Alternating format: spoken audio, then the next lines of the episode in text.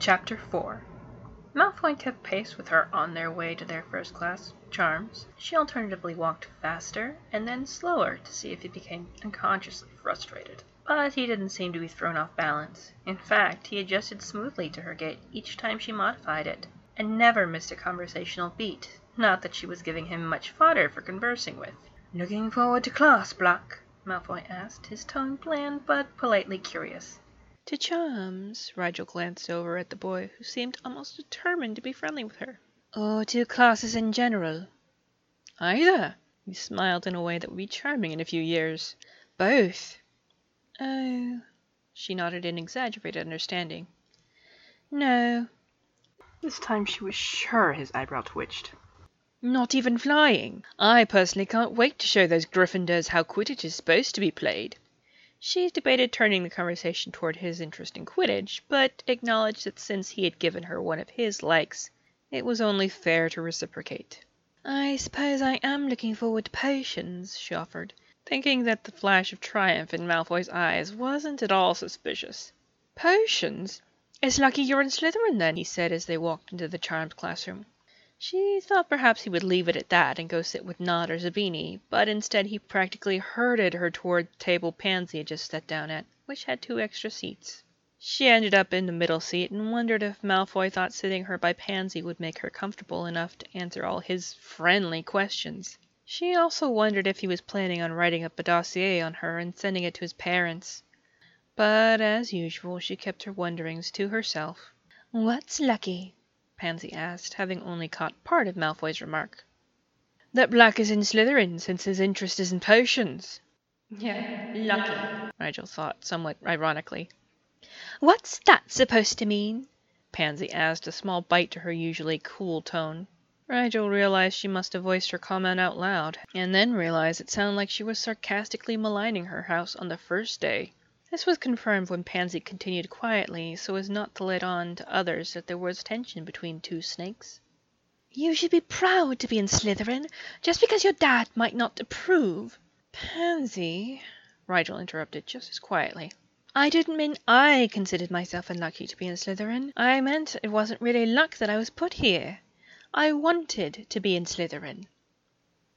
Not to mention I exercise more cunning in just coming to Hogwarts than most of the idiots in our year combined. As if I could be put anywhere else.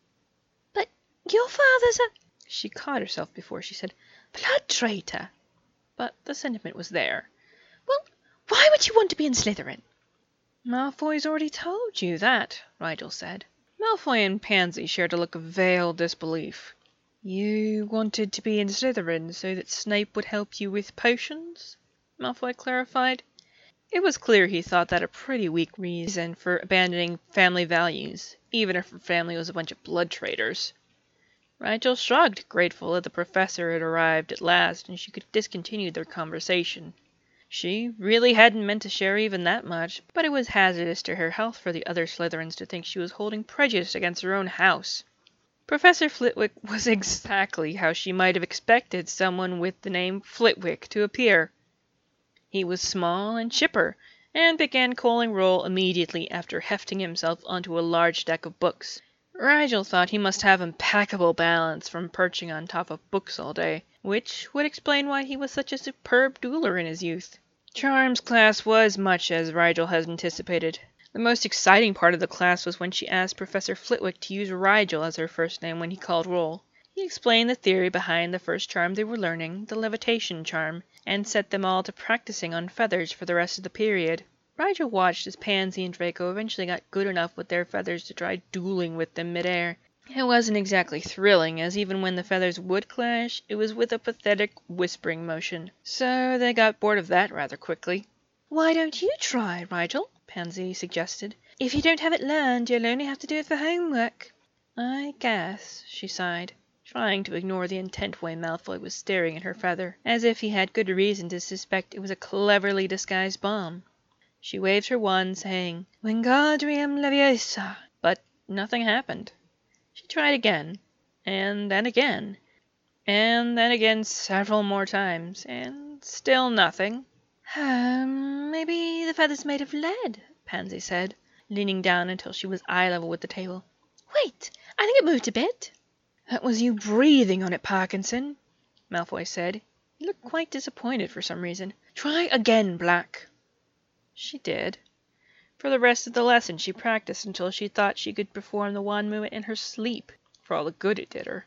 I just don't understand, Pansy kept saying, even as they walked to their next class, History of Magic. It isn't supposed to be that difficult. Are you sure you were trying hard enough? Yes, maybe. Rigel suppressed a sigh. She had to get through almost an entire week of these worthless classes before she'd be anywhere near a cauldron. They didn't have potions until Thursday, unfortunately, and even then it was only theory. She wouldn't actually get to brew anything until Friday. And that's assuming Professor Snape let them brew the first week. All through History of Magic, Pansy and Malfoy gave her meaningful looks. She didn't know exactly what they meant, but they would look at her, then look at each other, then look back at her and it certainly seemed to mean something to them, though Rigel couldn't make heads or tails of it. By lunch she was ready to hex both of them, only she didn't actually know any hexes, and she was pretty sure both Pansy and Malfoy had been taught shield charms by their paranoid parents. Then again, if I had as many enemies as the Malfoys, I'd make sure my kids could defend themselves too. Just when she thought they'd gotten over their first charms lesson, Malfoy dragged Pusey into the discussion over the lunch table. Adrian, how long did it take you to learn the levitation charm? he asked across the table. Oh, a while, actually. Pusey scratched his head. Nearly the whole class period, I think, but then again, my parents were a bit more strict on the rules about underage magic than yours. I never did magic on purpose until I came to Hogwarts. Malfoy and Pansy both looked upset at this. Malfoy, Rigel could understand. If he were looking for something interesting to dish on her, he would be sadly disappointed by her spell-casting skills, of which she had none.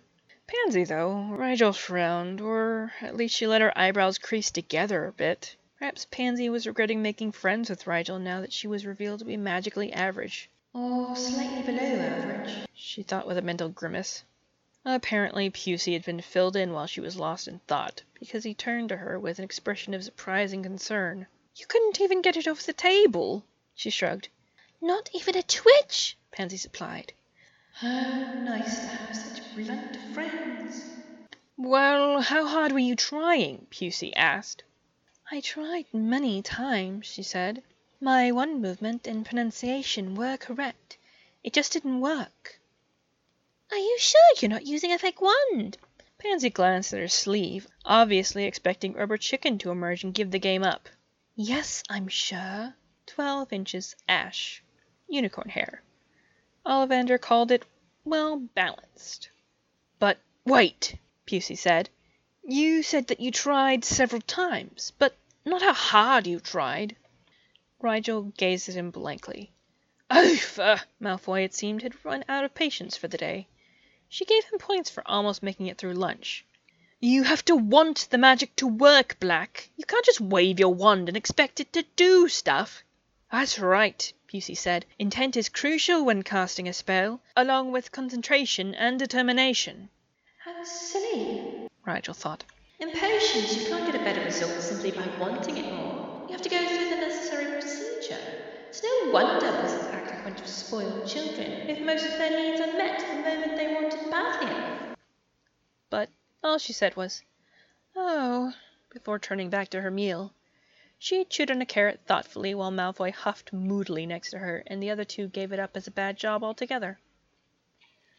Defense against the dark arts was, if anything, worse than charms. That professor was a stuttering young man who had apparently had a bad run-in with vampires while on his tour of the continent the year before. Rigel could see why Sirius and her father would think such professors would make easy targets for practical jokes.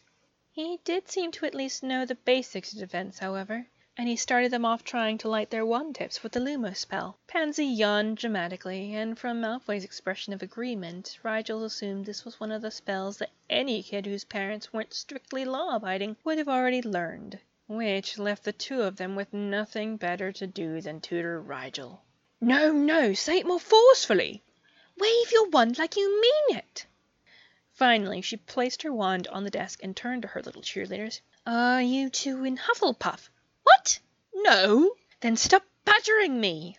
They both looked highly offended, and Pansy grumbled a bit, but they settled for amusing themselves with critiquing the others in their class. Rigel diligently kept at it until the end of the class period, despite what a waste of time it felt like. She added Lumos to the list of spells whose wand movements she had committed to muscle memory, and was glad when class was finally over. They had free time to do homework and the like every day before dinner, so Rigel, Pansy, and Malfoy headed back to the dungeons to work on an assignment Professor Binns had given them. They had to list what they thought were the most important historical events in the last century, but as all three were well versed in recent Wizarding history, Pansy and Malfoy because they were taught all Wizarding history, and Rigel because she read the newspaper, it didn't take too long. Unfortunately, that meant there was plenty of time for them to bug Rigel about her spellcasting. "It's like you're a Muggle," Malfoy said. "Maybe I am," she said. Both purebloods flinched back almost involuntarily before their brains caught up. "No, you're not," Pansy said. "You just aren't trying hard enough. Like, what do you want more than anything else right now?" "I want you to stop bugging me." "Well, that's why it's not working," Malfoy said. "The feather won't float until the thing you want most in the world for one moment is to make it float. "But why would I want to make it float?" she asked reasonably. "It would be easier and faster for me to pick it up." "What if you wanted to move a boulder?" "Can you move a boulder with Wingardium Leviosa?" "Well, no, you need a stronger spell. But just imagine!" "I can't think of a single time in my life when I've thought to myself, 'Oh, if only I could move that boulder!'" Rigel shrugged. "It just seems rather pointless, I guess." Pansy sighed. "O.K. Then what about the Lumos charm? It's very useful." "But it isn't dark in here." She gestured to the common room. "I've no need of a lit wand." "You are never going to learn magic like that," Malfoy said, his eyes narrowed. Rigel shrugged. After all, she was here to learn potions, not magic. After dinner she retreated to her rooms and started writing a letter to Sirius. She didn't know how to change her handwriting yet, so she used a dictaquill and hoped Sirius assumed his son was just too lazy to write it himself. Dear Dad, Miss me yet? I miss having my own room already, but the food here is way better than the stuff you cook. Ha ha!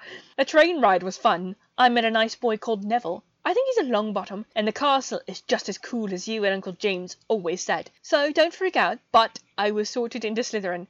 Surprise! Don't worry, 'cause everyone's been really cool to me so far, and the other boys in my dorm are nice enough. Although some of the girls in our year were giving me looks like they thought I would pounce on them at any moment. What exactly did you do to their mothers when you were here, Dad? The first day of classes went well, but history is really boring. Our DADA professor looks like one good prank would scare him out of his garlic necklace. But I guess I won't know until I try, huh? So, yeah, everything's good here. Don't worry too much, and promise not to turn my bedroom into a pool hall or something, okay? With love, Archie. P.S. The you know what still works. She thought it sounded enough like her cousin to pass muster. She was careful not to mention any Snapes, Malfoys, or the trouble she was having with spells. No need for Sirius to get upset. If he ever came to visit the school, everything would be ruined. She knew it was going to be imperative that she avoid things like injuries, massive amounts of detentions, or anything else that would give Sirius a reason to show up at Hogwarts. Her acting was good when she bothered, but he was bound to notice she wasn't Archie unless she hit him with a conjunctivitis curse as soon as he walked in the door. Rigel packed away the dictaquill and looked around her dorm. It was still a good forty minutes until curfew, so neither of her roommates was asleep. Nott was playing a game of exploding snap with Zabini, who was apparently already sick of Dumb and Dumber's illustrious company. Malfoy was oh great. He appeared to be writing a letter as well. That meant she probably wouldn't be going to the Owlery alone. She pulled out the Marauder's map casually, knowing any suspicious movement would only trigger her fellow Slytherins' notice. She began quietly muttering aloud nonsense phrases, seeming for all the world as if she was reading a portion of her letter out loud under her breath to check the wording. She slipped, I solemnly swear that I'm up to no good, and worked quickly to memorize the fastest route to the Owlery. Wiping the map in the same manner, she tucked it away once more and rolled up the letter as unobtrusively as possible. She put on her gloves and wrapped a scarf around her neck snugly. Sirius had charmed Archie's robes to be weather resistant, so she didn't need a cloak. She stood casually, slipping her letter into the folds of her school robes. She was almost so close to the door when, surprise of surprises, Malfoy stopped her. "Going somewhere, Black?" he asked. Is he going to say that every time it becomes clear that I am, in fact, going somewhere? She mentally rolled her eyes a bit. Yes, Malfoy. You're going to send a letter. He said it like an accusation. You're going to the Owlery. She shrugged noncommittally, which she supposed was as good as an admission. He rose from his bed and began rolling his own letter, saying, It's only a half hour or so until curfew. It shouldn't take more than fifteen minutes each way, she pointed out. It took you twenty minutes just to get out of the dungeons this morning, Malfoy said evenly. I'm coming with you. There's really no need, Rigel said half-heartedly. Nott spoke up from across the room. Sure there is. You don't want to be wandering alone this late at night in Griffin Claw territory. Weren't you listening to Professor Snape this morning? It's no trouble, Malfoy assured her, his grin flashing a bit too much tooth to be completely friendly. I need to send my letter with Archimedes anyway.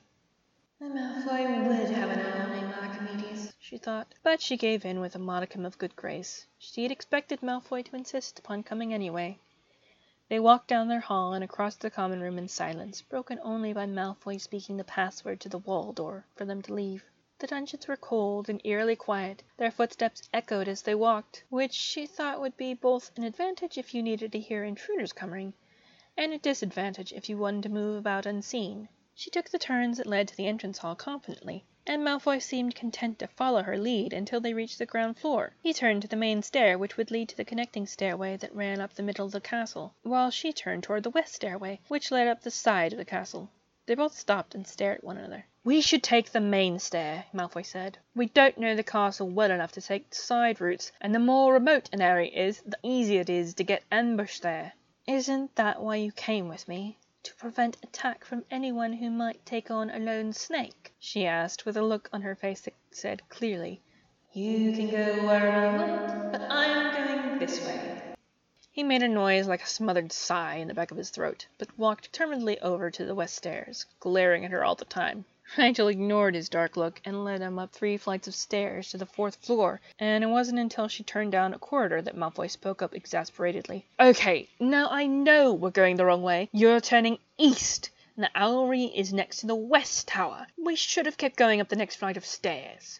Rigel kept walking until she reached a tapestry of two young wizards dueling over a blonde-haired maiden. She moved the hanging aside and glanced back as if to say, Coming. Malfoy shut his mouth and eyed the passageway she'd revealed untrustingly.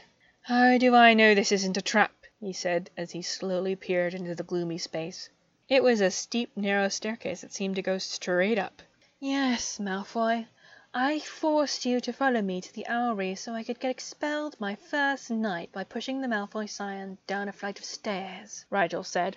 He looked close to huffing, but he pushed past her and started up the stairs none the less. He lit his wand with the Lumos spell and sent her a look over his shoulder that said, See how useful it is. She followed with amusement, calling, Watch out for step thirty-three. He stopped dead. She could almost hear him counting to ten in his head before he spoke. Come again? She drew level with him, barely managing it in the narrow passage. We are now on the twenty-fourth stair, and I thought you should know that the thirty-third step is, in fact, a trap. He stared at her probably imagining a violent strangulation of the black air. Why don't you go first? She did, gladly, stepping exaggeratedly over the trick stair to make sure Malfoy didn't forget, as amusing as it would have been to watch him become trapped knee-deep in a hidden staircase. They came out of the passage on the seventh floor, a few meters east of the entrance to the Owlery stairs. Malfoy pursed his lips, but was too proud to ask her how she'd known the way. Just as well, since she would have only lied and said she heard about it in passing from an older student. They took the steps up to the Owlery quickly. It wasn't yet cold enough for the stairs to be icy, but it was close, and the biting wind discouraged any lingering. Rigel went to find a school owl to take her letter, and Malfoy whistled sharply for his. Rigel said Sirius Black very clearly, and watched the screech owl fly off into the night. She turned around and saw Malfoy muttering agitatedly to himself beside his eagle owl. She suddenly realized that while she had dressed warmly for her trip to the Owlery, which was always freezing because it had to be exposed for the birds to get in and out, Malfoy, being too preoccupied with insisting upon accompanying her, hadn't. In that moment he truly looked his eleven years. His nose was slightly red, as were the tips of his ears, and his hair was a wind-blown mess. He cursed quietly again as he fumbled and dropped his tightly rolled scroll. And Rigel guessed his fingers were numb as well. She stooped down to catch the letter before it could hit the ground and become covered in bird droppings. Malfoy looked up sharply, his usual frozen expression made less effective by the knowledge he was probably freezing. So she ignored his glower, tied the scroll securely to his stately owl's leg, and said, To your father. None of your business, he snapped. She raised an eyebrow. Shall I plug my ears while you give your owl instructions, then? He might have flushed, but it was too cold to tell. Malfoy Manor, he told the bird. Rigel eyed the bird as it took flight, wondering how much of that letter was about her, but then shrugged mentally, thinking she might be a little too good at pretending to be her cousin if she was already so vain. She turned back to Malfoy, whose breath was coming in short puffs between lips that had lost most of their color. She took off her scarf and quickly wound it around the pale boy's neck and mouth, effectively muffling his spluttered protest for a few crucial moments. By the time he wrestled his chin free of the thick fabric, she'd stripped off her gloves and roughly grabbed hold of one of his hands, tisking when she found it trembling with cold. What? he started through clenched teeth. Hold these for me, won't you, Malfoy? she said, shoving his hand into one of her already warm gloves and proceeding to do the same with the other. Thanks. You! But Rigel had already headed away from him toward the stairs. Hurry up, Malfoy. We don't want to be late. As long as you're back in the dungeons before curfew, Snape won't take points, he said, moving quickly to catch up and she noticed his voice was muffled again. She bit her lip to keep from smiling at the picture the youngest Malfoy made with his face half buried in her scarf once more. He looked like a baby bird peeking out of its nest, except he had another nest on the top of his head in the form of his once perfect hair. They walked back to the common room in relative silence, Malfoy choosing not to comment on the way Rigel navigated the dungeons perfectly. He was learning that it was better not to question her since she never gave a straight answer anyway. At the entrance to their rooms he quickly divested himself of her scarf and gloves and pushed them into her hands before opening the door and heading to his side of the room without looking back. She stored the articles of clothing into her trunk and took off her shoes, then lay down on her bed and willed sleep to come. Nott glanced over at her through his hangings and said, Don't you wear night clothes? Or at least sleep under the covers? No, she said. She had decided it would be stranger for her to change in the bathroom every time she put PJs on than for her to sleep in her clothes. She'd rather come off as paranoid than have them think she had something to hide. She slept on top of the covers so that if there was an emergency or she was attacked in the middle of the night, she wouldn't be hampered by heavy bedclothes. And between sleeping in her robes and the small fireplace always lit by the elves in the evening, she doubted she'd need them. Nott chuckled and let the matter drop, turning away from her onto his side. Rigel stared up at the canopy, thinking over her first day at Hogwarts. She wouldn't know if she made the right choice until Friday. But, so far, it was both better and worse than she'd expected. She had a good, if sometimes nosy, friend in Pansy, and even Malfoy was mildly entertaining at times. On the other hand, classes had been a disaster so far. She didn't expect Transfiguration to be much better though herbology would be fine. She knew a lot about plants, or at least the ones used for potions ingredients. And then she had an entire afternoon of flying class. She sighed quietly to herself, wishing she didn't have to take all those other boring classes. All she wanted to do was brew. Soon after, sleep took her away in its arms, and she dreamed peacefully of simmering cauldrons, once again oblivious to the silver stare directed at her from the bed to her right.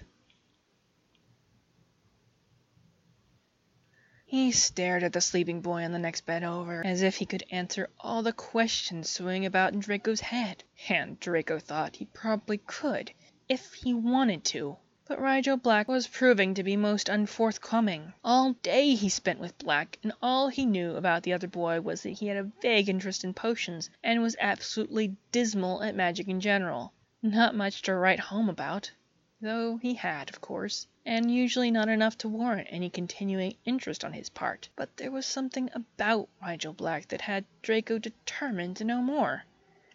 The boy had apparently gotten hopelessly lost that morning before breakfast, but then, perhaps as a result of the time spent wandering, he had demonstrated complete confidence in navigating the dungeons that very evening.